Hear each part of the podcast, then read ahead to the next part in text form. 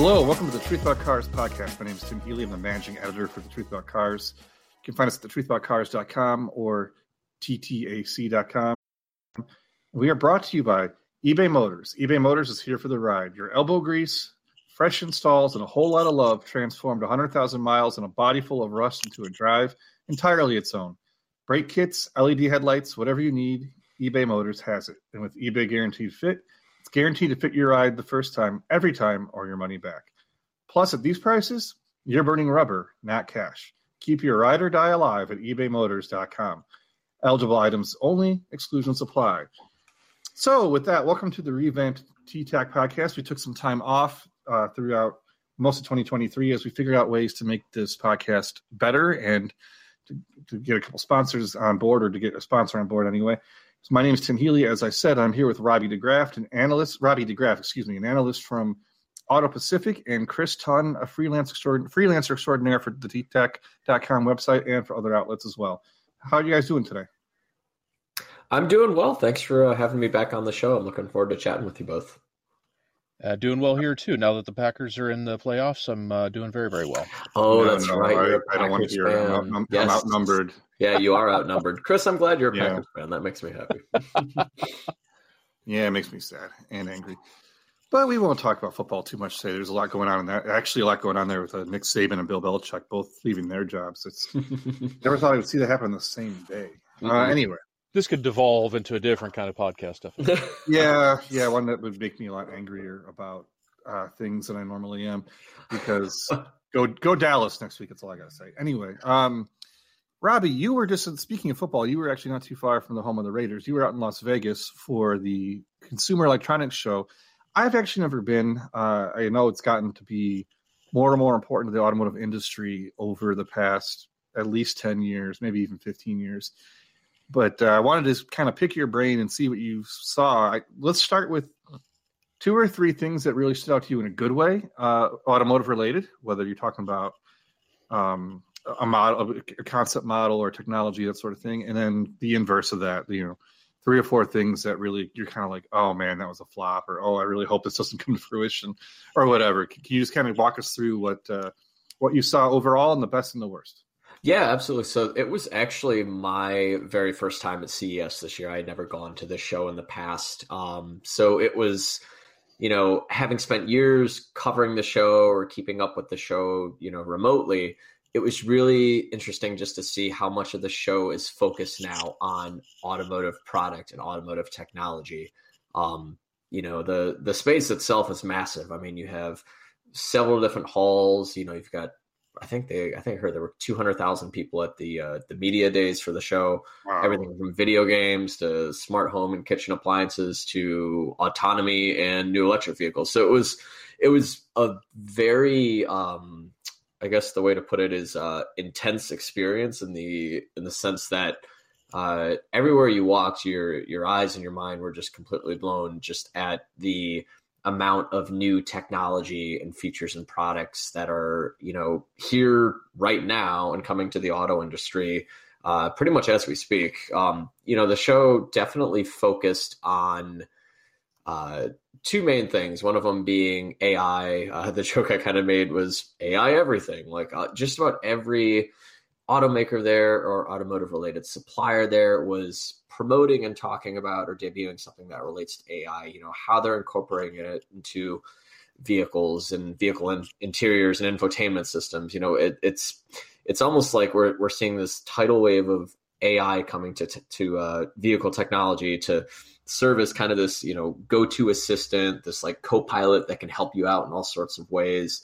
Um, you know, I think there are definitely pros and cons of it. I admittedly don't have a very expansive knowledge when it comes to just you know how ai works and how it constantly evolves and learns and grows but you know i do think there's some benefits of it uh, the other thing of course that definitely kind of relates to it is just you know you're, you'll probably if you've read any coverage about CES see this but like the software defined vehicle or you know what i say is like a software enhanced vehicle um, as more evs enter the marketplace, you know, and even well, even beyond EVs like ICE vehicles, hybrids, or whatever.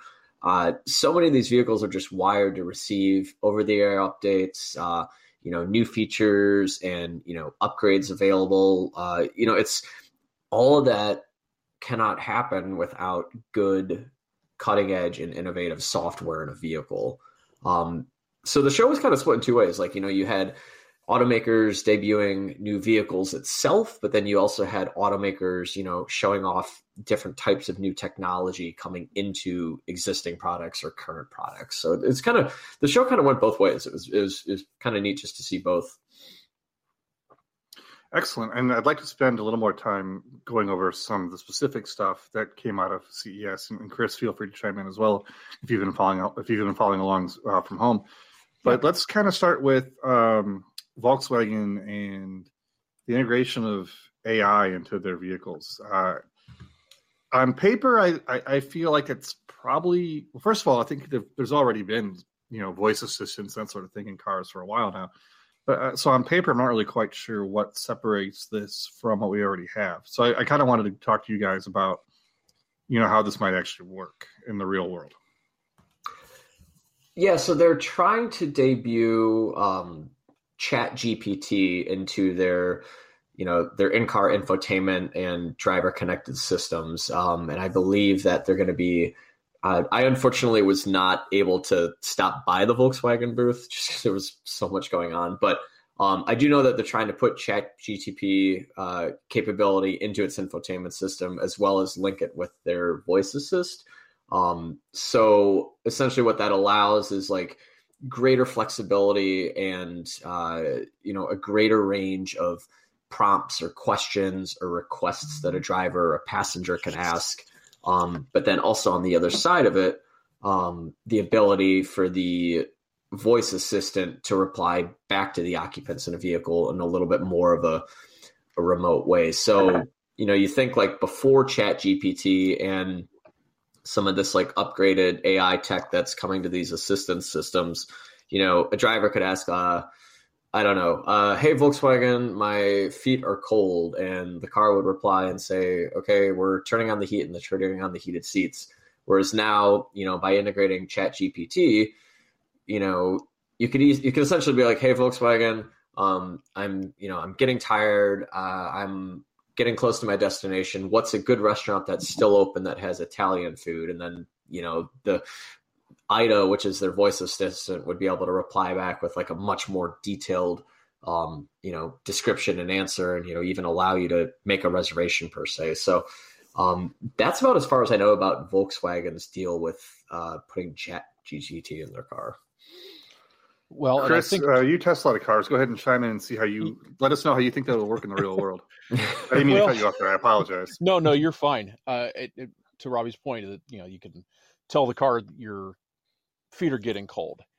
Uh, unfortunately, this seems to be a solution that is to a problem caused by the automakers themselves by the fact that they're removing controls from. Mm-hmm.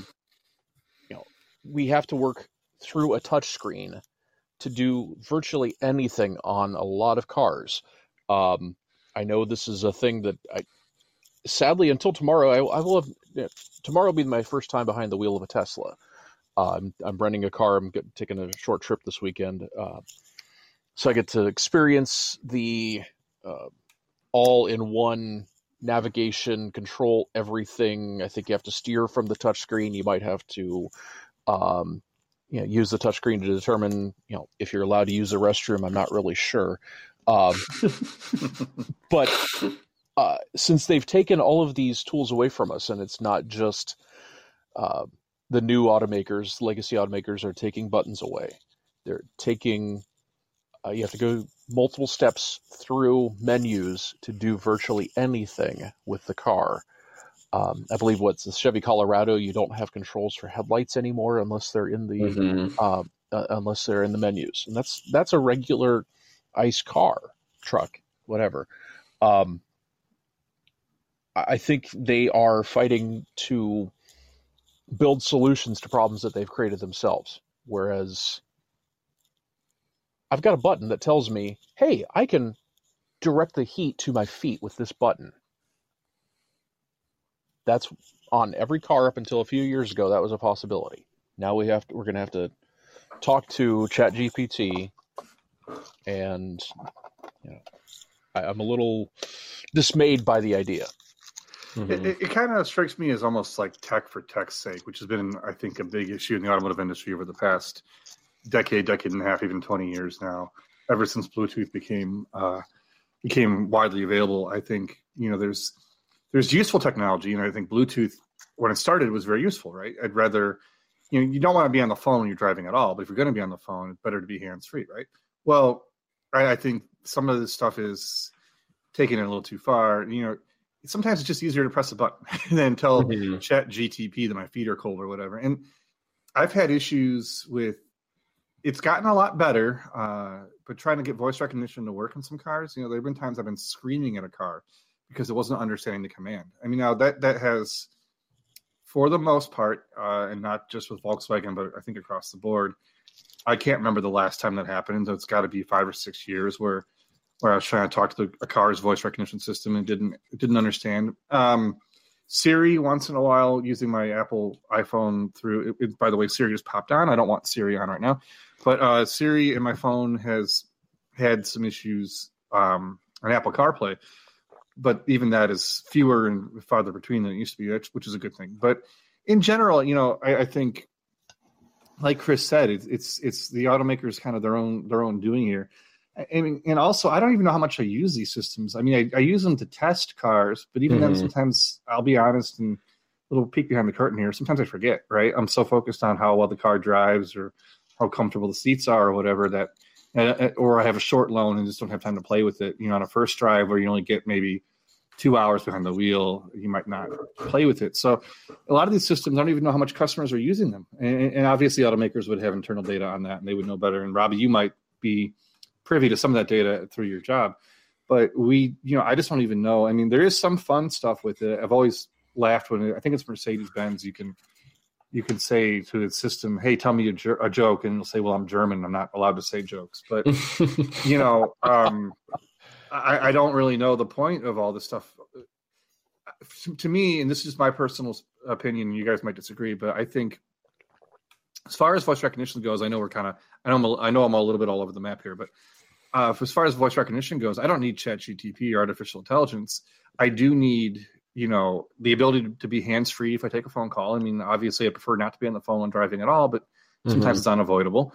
I, I also, you know, here and there, navigation would be is obvious is the most obvious thing for voice recognition. Hey, I'm driving. I can't punch something into the keypad on the infotainment screen at 75 miles an hour. I need to put the address in manually or find the nearest Starbucks or whatever. If I'm on a road trip, I don't know the area. So that's really where I need voice recognition the most. Um, your point, Robby, about IDA and, and how it's more detailed if you're trying to find the nearest Italian restaurant or whatever. I do remember Toyota doing something similar. I don't know how much of it was voice recognition, and I don't think they ever used the words artificial intelligence because this was in 2011, and we just well, first of all, we got to. I should clarify there is difference between artificial intelligence and a large lang and a large what is it? Uh, large learning model or language Yeah, large learning, learning model? model. Uh, uh, large learning model. Thank you. I think Mhm. so. So we, we often refer to that refer to that as AI, but really we've had AI in some sense or form for a long time. Spell check Mhm. on your Microsoft Word and your phones. yeah. AI. Autocorrect is AI. We've had AI in auto in, in navigation systems for a long time when they kind of anticipate what street name you're, you're typing in. But I remember Toyota the- doing something. Uh, go ahead, Chris. I'm sorry. No, this is the automotive uh, equivalent of Clippy. Yeah, yeah, exactly. Yeah, I I would, I would like Clippy on my dashboard, you know, just like hanging out while you're driving. That would be kind of cool. Yeah, yeah. It looks like you're trying to turn right. Would you like to help? exactly. You- You're trying to navigate a roundabout. You've never done this before. But no, um, I before Robby, you can hop into this, but I want to finish the point real quick. I, I was Yeah. just going to say, I remember Toyota doing something. I think it was involved uh, uh, part of Entune or or something like that about 10, 12 years ago, around 2011, where Toyota had us at the New York Auto Show. They even did a whole demonstration over breakfast at the Plaza Hotel. Like it was, we sat there and it was like, you want to, you, your wife is mad at you, your husband's mad at you, you want to order flowers on the way home from work. You could do the voice recognition thing. It- basically, what it was was navigation that helped you find that Italian restaurant, the mm-hmm. flower shop, whatever. And it was, it was basically a more detailed, slightly improved version of what was already in the market at the time. So I guess my point here is, um, without rambling too much, I guess my point here is what is new about this Volkswagen system that we don't already have, especially if you've got CarPlay or Android Auto. I can already mm-hmm. find via via Siri on my on my iPhone if I needed mm-hmm. a flower shop or a Italian restaurant. Now maybe it won't give you a lot of detail. Maybe it won't say how good it is or whatever. I, I actually I think they do show you in the display the stars that they get. I can't remember off the top of my head, but you know I don't think it gets super detailed. But you know, is it just is the only advantage here that this is just a little more involved than what Volkswagen already offers in its cars? What you can already do through Apple CarPlay? That's that's you know that's what it seems. And like I attended the Mercedes Benz press conference where they talked about their new, um, you know, their MB. It's called it's you know their MBUX infotainment, but it's called their MB.OS. So their you know new advanced operating system, which is supposed to like incorporate a lot more AI into it. And you know, some of the things that they, some of the capabilities that they promoted was uh, essentially what you just said. Like if you asked for, um, you know, hey, what's a uh, what's a sushi restaurant nearby? And one of the things that they talked about was like, oh, with this new feature and you know integration of AI, it'll show you like ratings on the screen and everything like that. Um, and they even, and again, like I, I love Mercedes Benz. I think they make tremendous products, but they they they demoed kind of the the voice recognition system that they were you know showing off. And just the the dialogue between the person on the stage and the supposed you know ai backed voice assist it was really basic. And i was just mm-hmm. you know I, I was sitting there and i was like listening to it and i'm like i feel like this has been around for years and now mercedes is doing it. And then my other my other thought was like if I'm driving with my wife somewhere and we're looking to find a place to go get dinner, we're not going to ask the car for a recommendation and ratings. You know, I can guarantee you, you know, like she's going to pull up her phone and do her own research and do that. So I guess what I'm, I guess what I'm the, I think that AI in a sense does have its purpose in cars. Um, but I think to a limit, we, uh, our market research team, we stopped by a uh, a tech company called Sheeva, um, and they are very very like up and coming, but they've got some AI technology that you know if they had it available in a car right now, I would 100% pay extra for it. And their their AI based technology essentially links your vehicle's VIN number and uh, if you're pulling up to like a gas station pump or if you're pulling up to a parking garage or an EV charging station, um, as soon as you approach that uh, spot, it'll show up on the screen that you've arrived at this pump. Can you confirm? And then you can essentially like do the entire transaction process on the infotainment screen get out, put gas in the car, plug in your charger, or press the button to, you know, open the parking gate. Um, so like that that to me is like a really clever, good use of AI. You know, if I'm if I'm tired and I'm coming home from a flight and I'm going through the parking garage at the airport and it's time to pay and oh, you know, crap, I have to find my wallet. Where is it? Is it in my check bag or something like that or my carry-on? You know, Sheeva's software essentially uses AI to be like, okay, you're exiting the parking garage. You've been here for XYZ hours and days um, you know, would you like to leave? And then you press a button on the screen, it oh, processes cool. the credit card transaction, and then the gate opens up. So, I mean, something like that, I think that that's a great example of like, you know, AI does belong in cars. But I think um, Mercedes Benz does limited. It's yeah. it's it's limited. Yeah, it's got to be limited. And you know, I think so. Mercedes Benz debuted this thing called Sound Drive with uh, you know will.i.am, who's in the Black Eyed Peas, um, and it's it's a feature that's you know it's backed by AI. It's confirmed to be arriving, I think, within the next year or so to some of their like AMG products. Um, but essentially, what like it's called MBUX Sound Drive, and what it is is it's a a feature that studies how you're driving the car and then creates almost like a soundtrack to that's like interesting yeah yeah and like in in hindsight, like yeah, like that's that's it's cool to think about. But then again, like you know, I look at that, I'm like, is that too much? Or you know, should Gimmick automakers is fun, is, is it gimmicky and fun? Yeah, but Is it giving you a playlist based on how fast you're driving? Like you're, you're going radar love, or you're playing you know, some, some waltz somewhere, or what? What's that? Uh, she wants revenge song. Ever hear that drum beat? I think it's uh, tear you apart. Never hear that drum beat. I speed up. yeah, and it's it's you know it's it's it takes everything from I guess like you know the the rate of the suspension dampening to the steering angle to the throttle and the braking response, and it creates like a soundtrack for you. But like when I see that and I get into a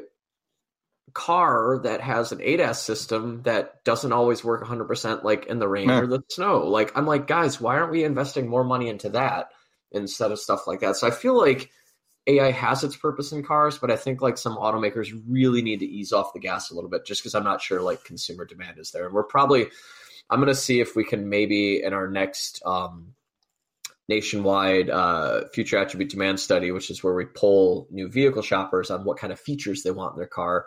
Um, I'm going to suggest maybe we even start just asking straight up, like, is AI something you'd like in your car, and how comfortable with are you with that? Because that would I'd be interested just to see if there's demand that you know is that backs up all this huge push for AI that automakers are making. We only have a few minutes before uh, our first break, Mhm. but I definitely wanted to finish up the AI the AI conversation. We can come back after our break and discuss a little bit more from CES, the the new Honda and, and some of the other stuff that, that's been shown. But um, one thing I was thinking when, when you were talking about the, the the parking gate at the airport, one thing that I was thinking about was if you have an EV or a plug-in hybrid, AI could use could be used to help you charge. So right now, you go to a charger, and depending on how the charge, depending which com- charging company you're using, you Mhm. tap your credit card or your phone against the thing. Well, maybe with AI, you could just sense that you're there, and when you plug in, it automatically deducts from your account Yeah, and instead that's of instead of tapping. And I know tapping is literally takes two seconds, and it's not exactly inconvenient. yeah, And, I know I'm I know I'm getting to the point of first world problems here, but it's just like, yeah, maybe it saves one little step, especially if it's freaking cold in Milwaukee, Mhm. Chicago. You don't want to get out of the car. Well, you have to get out to plug in, but you want to minimize your time outside the car. Maybe the minute that plug clicks and then the minute the charging starts, your bank account is attached and it just automatically deducts without even having to wave a credit card. Mhm. Worry about dropping it in the snow or about your phone not reading or whatever. But and Tim, that was Oh, go ahead. Go I was just gonna say, and that was actually something, um, you know, that company Sheeva. That was actually one of the the capabilities that they Interesting. demoed was the Yeah. fact that you could pull up to a charger. You know, you could. They actually showed it. They they had a couple charge point units that they were able to sync their technology to. Um, you know, the guy pulls up in his EV. It shows up on the screen that you've arrived at charger four. Um, and you could just click start charging and then he can get out and just do it, you know, instead of having to log into your app, do the tap to play thing. And it even also allowed for on screen reporting if the charging station wasn't working, which I thought was really That's cool. really, really that, which. I think that's critical is, you know, public charging uh, infrastructure. I hate to say it, it, it sucks right now. It's No, it's it's terrible. It's, It's definitely unreliable, unfortunately, and there's never really a easy and quick way to report a problem, and that's one thing that like Sheeva is trying to do with uh, their their software. You can just pull up to a, a charging station, it recognizes your car's VIN and payment, and then it just makes it super easy to do. Um, it's really impressive stuff. Well, and, and to that point, it Perfect. Go ahead, seems like it's it, yeah, it seems like something that could be doesn't necessarily need to be baked into the car. If your Mhm. car, and I'm I'm looking directly at uh, the RenCen, but if your car has uh, Android Auto or Apple CarPlay or CarPlay, um, so basically anything but the new Blazer EV, it should be something that you link your phone to your car. You pull up, you charge. You can plug and charge, and it charges whatever payment is is attached to your phone. Everybody lives with their phones, uh, you know, side by side, uh, by their sides, mm-hmm. twenty four seven. Why does it need to be baked into the car when it simply mm-hmm. could be another app within the phone? Mm-hmm. Yeah. Mm-hmm. Y- Yeah, we've got about a minute here before break, but I wanted just to. I think I just want to wrap a bow on this segment. I, I, to me, I think a lot of this is the modern version of the old concept cars that used we used to see at auto shows when we were growing up. It used to be that you got people in the door through really cool looking concept car, or maybe maybe making promises about the engine or whatever. Now it's you know talking about AI and and in car convenience features and how you can use your car as a rolling smartphone and that great that generates attention. We're talking about it. We're writing about it. I think TTAC has covered all the different things we just talked about, except for Sheeva. Um, you know, so that's maybe what's getting the attention and getting the press, but maybe it's not so much that's going to be a big deal to the average consumer. So with that, we will take a quick break. I need to uh, kind of talk to you a little bit about eBay Motors here and discuss how eBay Motors is here for the ride. And I'm going to talk a little bit, just for about a, about two minutes here, about one of my favorite rides, which was the my favorite of the four cars that I've owned. And I don't currently own a car because of where I live. I live in the city. I have test cars and only one parking space. If I did own a car, it would be compact, sporty, and probably have a manual transmission. So probably like a Civic Type, Civic Type Si, or excuse me, Civic Si, or Acura Integra, A-Spec, something like that. But my favorite ride of the four cars I owned, and just for those curious, I owned uh, a Ford Bronco 2 was my first car, and I did not much care for it because it had some reliability issues. I also had a 1989 Mustang Fox Body LX with the five liter, and I had, and somewhere in there, I had a 91 or 89, I think it was a 91 Grand Am, and I also had a 97 Accord. The Accord is the most reliable car that I had of those four, but the Mustang was my favorite for all the reasons that everyone loves Fox bodies. Fun to drive, easy to get parts when something broke, easy to fix whether you're like me and not particularly handy and took it to the mechanic, or whether you actually are handy, very easy to fix. Especially when I had it in the early 2000s when they were still relatively new. Uh, at that point, it was only a 15 year old car, give or take. Um, so that was my favorite ride, and that car had a lot of meaning to me just because it was. Uh, I, I grew up with my dad owning a Fox body. He had an '86, and he sold it in '93 or '94. I'm not sure what year, but you know that that that kind of like made me want my own Fox body, and and so that car had a lot of meaning to me, and, and that's one thing. If I still had that car today, or if I was able to find a new Fox body, and believe me, I'm on bring a trailer all the time, looking for one that I can't afford. If I was to have a new Fox body, I'd be using eBay Motors to try and find the parts, especially in an older vehicle like that. So that's where eBay Motors would would come in handy because again, eBay Motors is here for the ride. So that being said, we're going to bring it back and talk a little bit more about CES. So, with the back half of our show today, we're going to continue talking CES with Robby and go over a few more things that he saw and that we've covered from the show. And then, Robby, at the very end, we're going to kind of put you on the spot and have you talk about the best cars that you drove and the worst cars that you drove in 2023. Chris and I will save ours for next week when we talk to Jake Fisher from Consumer Reports about their about what they found to be their best and worst. So we're going to kind of keep, we're going to sit on ours for another week. But uh, Robby, we want to hear from you and see what you had to think.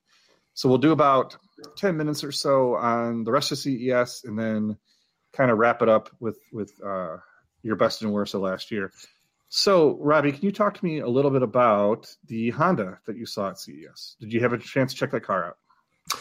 Um, I unfortunately did not did not. Okay, unfortunately, we can move on um, then. But yeah. but what I what I do what I do think is really worth mentioning is um Kia's announcement of their uh it's called their PBV. Yes, that was also on my list of things to discuss. So we can switch it up and talk Kia. Yeah, I, I I actually think this is probably one of the the, the biggest newsworthy items that came out of CES. So uh Kia is really focusing on this new idea of platform beyond vehicle, and they debuted essentially a modular platform. So it's essentially like a single chassis, essentially like the cab, like the front spot that you'd sit in and whatnot, um, with a endless amount of customization and you know different usage cases that attach onto the back of it.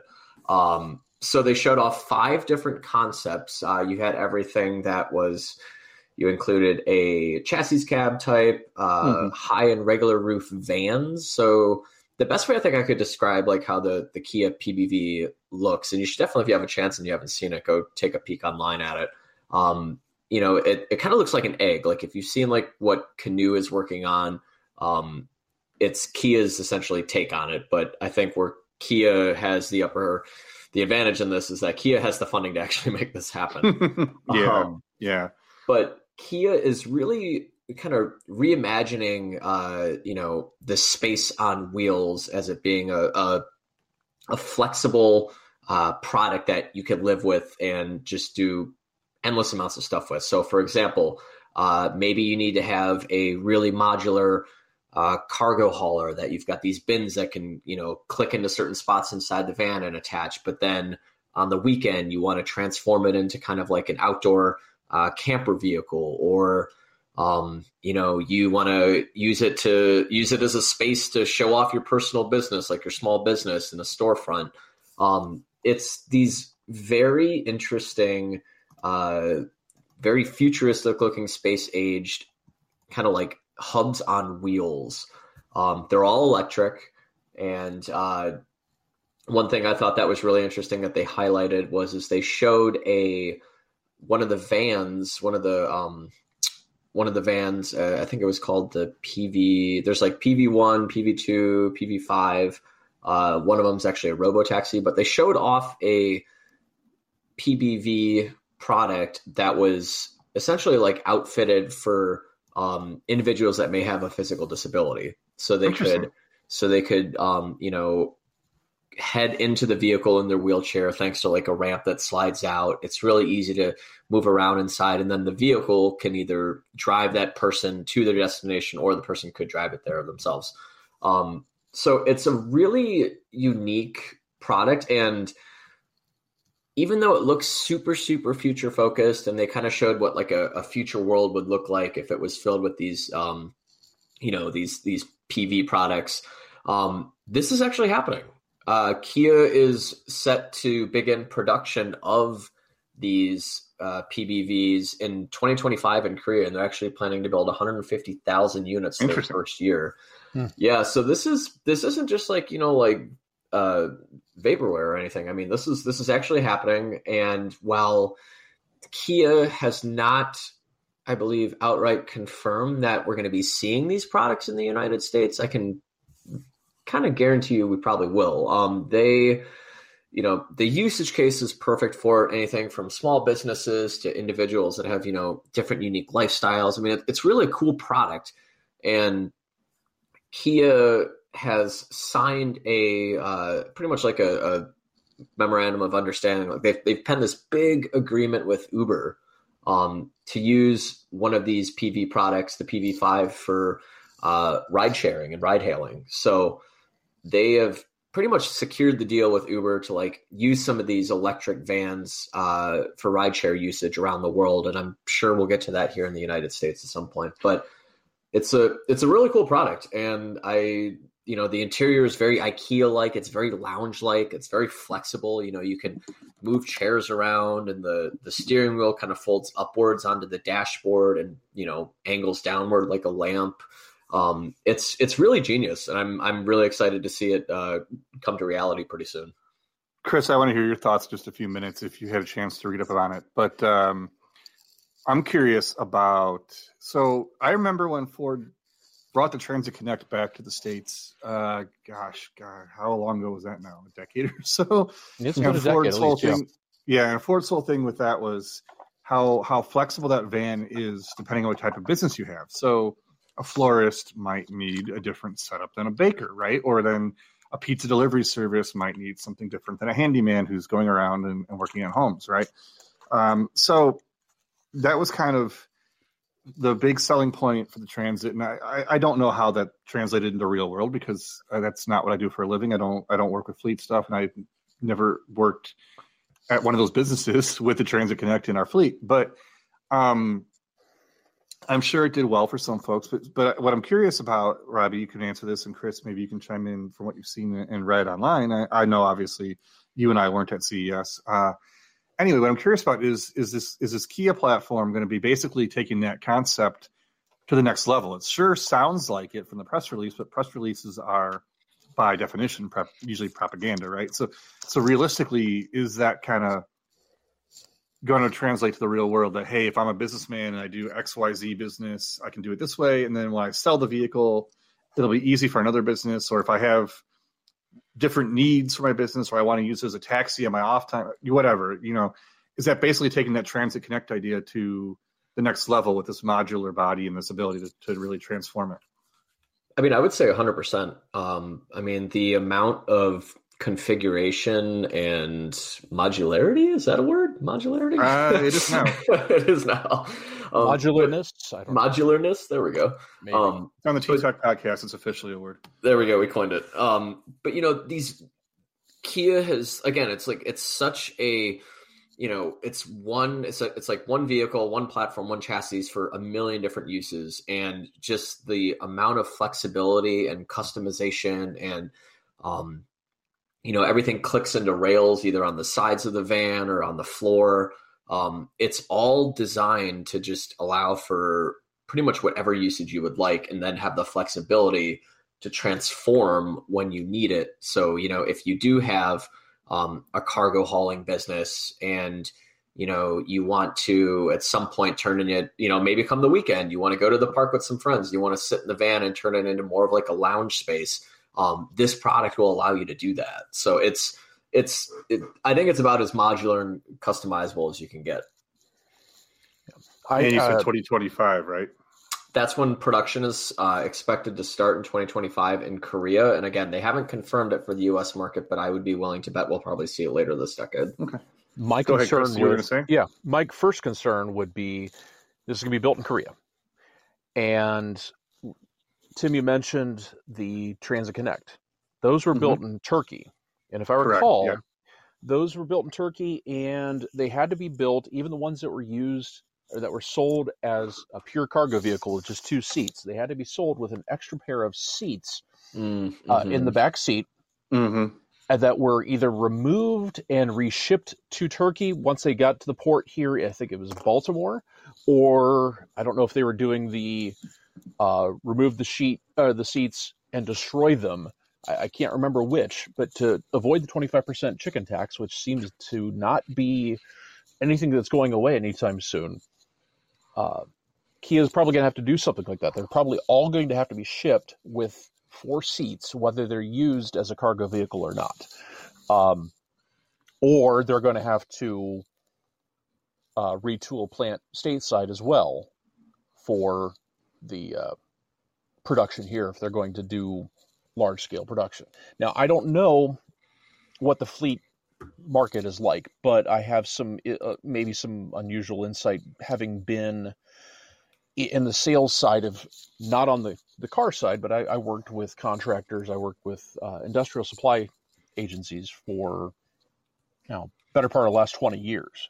So I would be seeing contractors driving in every day for 20 years and see what they get to drive and you know you never saw anybody in a truck. It was always a van because you needed to make sure it was, you know, all of your supplies, everything you were hauling were, was locked down and relatively secure. Keep those meddling kids away. Exactly. Um, it was, and it started out being the old Ford Econoline. That was 80% of my customer base was driving into Ford Econoline, but that was prior to the arrival of the, um, the Ford Transit and Ford Transit Connect. And that was prior to, um, Mercedes and Freightliner and Dodge and all that doing the Sprinter and the, the Fiat uh, version of their uh, in, which has kind of ex- escaped my mind for the moment. Um, the Ducato. yes, Yeah, I know there what we you're go. Thank about. you. There we go. Thanks, Robby. Um, but it, it's this is going to be an interesting. It's going to be an interesting transition for those customers because there are two distinct classes, at least if I could, if I were to say um, with a commercial customer. You get the the first class, which is someone who has a business with 10, 20, 30 vehicles in a fleet, and they've got a very successful established business. Um, they may want to have all of the same vehicle for consistency's sake, consistency's sake, or they might buy five or six a that year and fast. phase them in exactly and they're going to they're going to wrap them so they have a consistent brand message uh, as they go out and see their clients if they're delivering product if they're uh, handymen craftspeople whatever it might be they're going to be they're going to be perfectly willing to buy something brand new but it's going to take quite a while for the individual business owner to enforce uh, to go out and buy something new. Because they are investing a much more significant amount of money into a vehicle, or a much more, I shouldn't say amount of money because they're paying the same amount roughly. Mm-hmm. A, a higher percentage of their business's net worth is going to be wrapped up in that vehicle. And the uncertainty of a new platform, a new drive system, a new everything for the um, the sole proprietor or the very small business that's going to have one, maybe two vehicles total, is going to lead them more likely to an existing vehicle with an existing customer base, existing parts supply. Um, they would be more likely today to go buy a 10 year old Ford Transit Connect. Or if they need something really funky, they'd go get a a small Japanese escargot, a Nissan S-Cargo from the Pikes uh, uh, factory. Um, so, because those were, I've seen those used for delivering cakes, like wedding cakes, and so because mm-hmm. such a large uh, rear compartment, and they need to minimize their entry costs. So, yes, I could see this being a win for the larger businesses uh, that want to consolidate their fleets into one platform. But for somebody that is a small, small business, it's going to be very, very hard to get them into something such a such a radical radical departure from what they've been experiencing up until now. Mm-hmm. Very good point. I would agree. On that note, we have just a few more minutes left, and I'd like to ask Robby to give us. Uh, so for Robby, in case you didn't see it, we did at TTAC this this year. We did our best. In theory, our our writers, a couple people didn't follow directions, but and I will call I will call them out when they're on the podcast next. Um, but in, in theory, we were supposed to pick our our, our best three and, and, and worst three of 2023 that we drove, and the rules are basically had to have driven it in 23. It could have been a 2023 or 2024 model. We were we would allow a 2022 that had had not been changed because sometimes for for a little bit of inside baseball here. Sometimes cars in the press fleet are old, and like I have I have some 2023s. Uh, I've had like I've had into January February the cars from the previous model year. So anyway, the long story short, the the idea was to drive um, or to pick the three best and three worst that you'd driven, even if it was only for 10 minutes at like an event. And so I wanted to pick your brain and see what what under that criteria, what you drove in calendar year 2023, either 2023 or 2024 model, or a 2022 that hadn't been changed, and you drove it either either through a loan at your house or an event like like a Mama Rally or uh, or a press launch. Uh, what were the three that really stood out to you as great, and what were the three you're like, oh man, they need to kind of go in a different direction here? That's a great question, and you know what? I'm uh, at the break when you pulled when you uh, let me know that I was going to be answering this question. I uh, quickly pulled up my list of uh, vehicles I drove this year, so I'm kind of looking at it right now. But um, I think my truthful favorite vehicle, and I'm going to say new vehicle. Um, my favorite new vehicle I drove this past year was definitely the Ioniq 6. Mm-hmm. Um, I really liked the Ioniq 5, you know, both from the styling perspective and the interior, and I thought the range was good on it.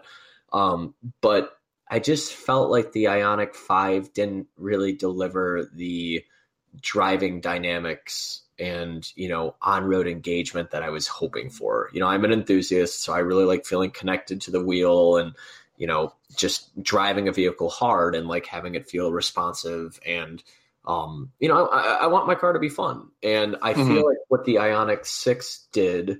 Um, besides looking just gorgeous, I think the Ioniq 6's styling is one of the coolest looking vehicles on the road right now. Just kind of that retro, um, mm-hmm you know slipstream look.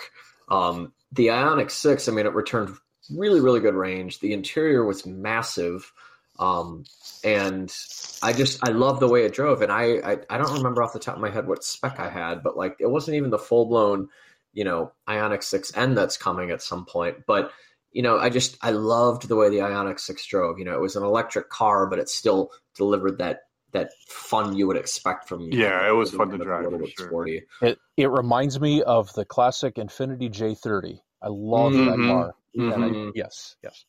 my only gripe with the Ioniq Six was like, truthfully, the only thing I didn't like about it was that I wish that they would have gone with an actual liftback instead of the trunk because uh, that trunk is very tiny in terms of the opening for it. Um, so I just think from a practicality standpoint, I wish they would have done like a hatchback, kind of like a like a Kia Stinger type, you know, execution mm-hmm. of it. Um, I think my number two would be. Can I say the Toyota GR Corolla? Yeah, what, yes. yeah. There's no okay. as long as you drove it this past year. I, no I, I, did. They might I, um, judge you, but there's no rules against it. No, I, am kidding. I've I've not driven it, but I've only heard good things. Yeah, um, you know, I drove that both at Road America around the track, but then I also had it here in Wisconsin for a week, so I was actually able to put a couple hundred miles on it and live with it. And I think from a enthusiast's point, it was just an absolute riot to drive. Um, you know, I couldn't remember the last time I was driving a vehicle that uh, made me smile so much. Like I was, it's giggly, it's fun, it's so nimble. You can just launch it into a corner and floor it, and you know, being able to row your own gears and hear that turbo kind of spool up. I mean, mm-hmm. um, it kind of actually the driving experience kind of reminded me of uh, some of like the the tuner cars that you would experience like in the early 2000s, like an old like WRX or like a you know, the, it just it was just it was such a hoot. It was such a fun car. I, I would love to buy one if they were a little bit cheaper. Um, and then I think I'm just you know I'm looking at my list and I want to make sure I have all my segments covered. Um, I would say, and I think this would constitute as a new vehicle, but um, Ram's 2500 uh, Rebel which for I believe 2023 or 22, um, it gained the uh, the diesel engine, and you know that was this big black, you know, honking pickup truck. Uh, its its diesel engine was just so strong, and um, I actually had that truck uh, with some heavy snowfall, and that thing was just an absolute tank. And it was also extremely comfortable on the highway for hours on end. I took it on a uh, you know, four and a half hour road trip, and it was I was able to almost fall asleep. It was so comfortable.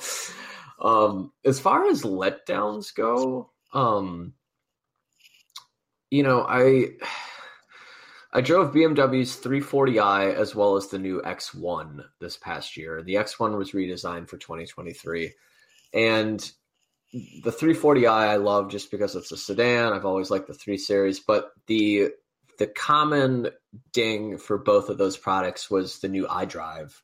Um, I've always been a big fan of iDrive. I think it's very easy to use. I think once you figure it out and you kind of get over that little learning curve, it's actually I think one of the better infotainment systems out there. But um, the latest versions of iDrive, and this kind of goes back to what uh, Chris was saying earlier about you know putting all the controls on the touch screen.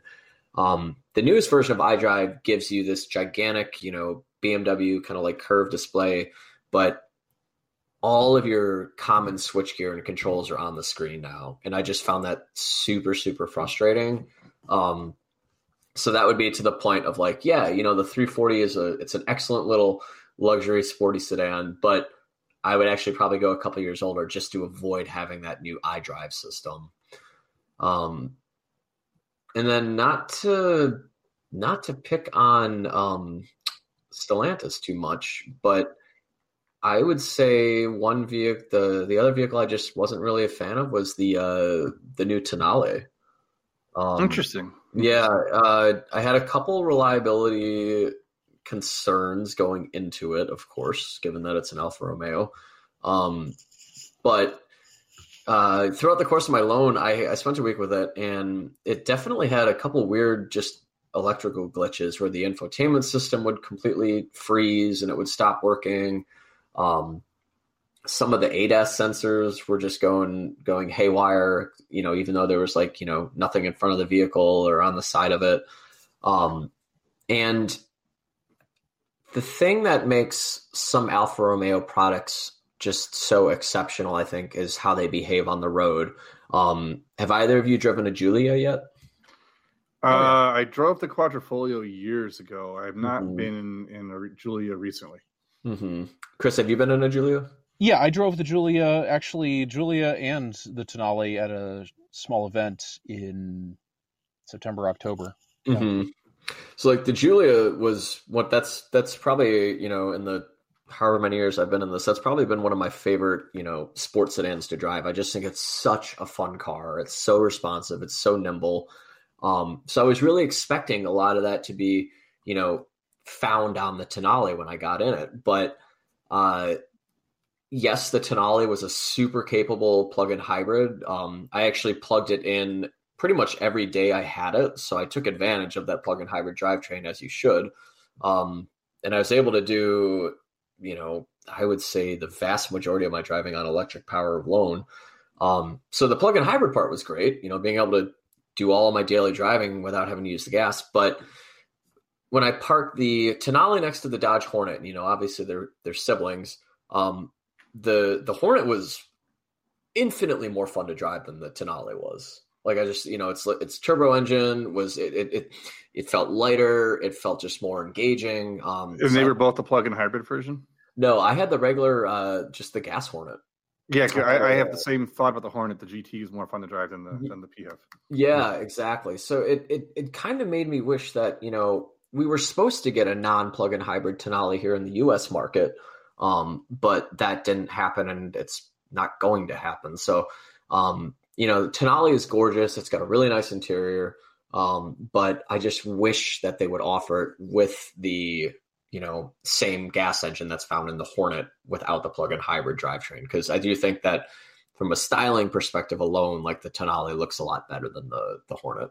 So those are those are my uh, those are my favorites. And then I guess one last final shout out would be to the uh, the Lexus LC500H I drove back in October. Um, you want a you want a ethereal experience behind the wheel that's rare to find these days. I think if you get in any spec of the Lexus LC, um, it's probably I think one of the most humbling vehicles you can uh, be behind the wheel of. To tell you the truth. Mm-hmm. Interesting. All right, we'll have to wrap in just a few minutes here, but before we do, just a few thoughts on Robby's list. Uh, I don't want to spoil for those who are going to tune in next week my list. Although if you Google it on TTAC, you can figure it out with Chris and I, unless we change our minds, which we have to write. you can figure out what we wrote uh, a few weeks ago. But I will say the Ioniq Six was one of my favorites as well for all the reasons Robby stated. It looks cool and it drove well. I, it rode really well on the freeway, but also performed well. I also liked that the range uh, there was very little range anxiety. It's it's mm-hmm. one of the mm-hmm. better ranges on a, on a in relatively inexpensive electric car. I didn't need to charge it very much while I had it. Um, if it hadn't been for one long trip to Chicago's far suburbs and back, I probably wouldn't have had to charge it at all. So that's nice. Um, uh, the rest I will save. I have not actually driven most of Robby's other list. Uh, I've not driven the Tonale. I've driven the PHEV Hornet. I have not driven the Ram. I've not driven the BMWs you mentioned. Um, haven't driven a Giulia in years, uh, probably five or six years, and last one I drove was a Quadrifoglio. So that's a little bit different than than most, but uh, different than Tonale for sure. So I really haven't been the same vehicles, even though we, we pull from the same press fleet. So that's interesting. Chris, I don't know what you think. I I don't know if you how much you want to say for next week. If, if well, you want to chime in what Robby said, go go. Uh, feel free. Well, yeah, the Ioniq 6, I, am looking back over my best and worst, and I'm realizing that I did not, in my best, mention any electric cars. I, I don't know why that is. Uh, actually, I do know why that is because while I I shall you know rage against the dying of the fuel pump. Um, but uh, yeah, the Ioniq 6 did impress me. I did have a long range rear wheel drive uh, model. And actually, I, I, do pull out of a different press fleet for those who are uh, listening in. I pull out of the Detroit fleet. I'm in Columbus, Ohio. And the Ioniq 6 was rather strange. I got a call the night before the car was to be delivered. Hey, do you want me to deliver this with less than 100% charge? Uh, because again, they've got 200 miles to drive it to me, so usually they're going to have to stop somewhere close to my house and get it charged up. Mm-hmm. But beyond the 300 plus miles of range that the car has, it has the 800 volt architecture. So if you find a charging station that will do the higher speed DC charging, it is incredibly quick. I think I yeah, I think what they say 10 to 18 or 10 to 80 percent in 18 minutes, and that was very accurate. Um, in my in my experience that it, it, charged very quickly, and that surprised the heck out of me.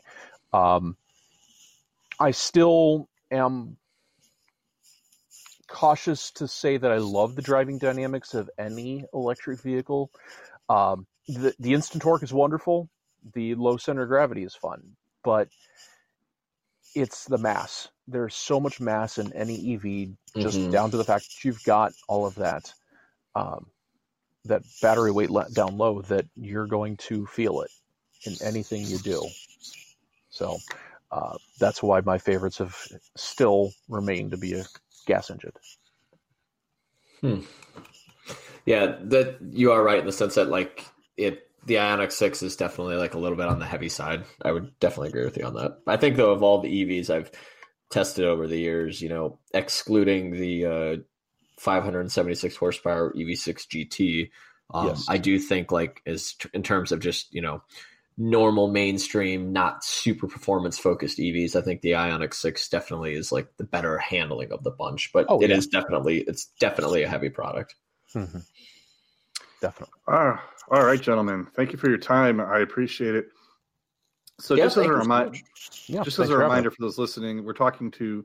My name is Tim Healey. I'm the, the managing editor for the TruthAboutCars.com, and we're talking to Chris Tonn, who freelances for TTAC as well as other outlets, and also talking to Robby DeGraff, who is an automotive industry analyst for Auto Pacific. Robby is based in Milwaukee. I'm here in Chicago. Chris is in Columbus, Ohio, and we're all over the country and all over North America since our parent company is based in Toronto. So we are uh, we're talking cars here on the truthaboutcars.com podcast. You can find us at the truthaboutcars.com or ttac.com. We are brought to you by eBay Motors. So with a, over 100 excuse me, with over 122 million parts of your number one ride or die, you can make sure your ride stays running smoothly. Brake kits, LED headlights, roof racks, bumpers, whatever your baby needs eBay Motors has it. With eBay Guaranteed Fit, it's guaranteed to fit your ride the first time, every time, or your money back. Plus, at these prices, you're burning rubber, not cash. Keep your ride or die alive at ebaymotors.com. Eligible items only, exclusions apply. Thank you again for listening to the TTAC podcast. We'll be back next week with Jake Fisher from Consumer Reports. Until then, check us out at thetruthaboutcars.com or ttac.com.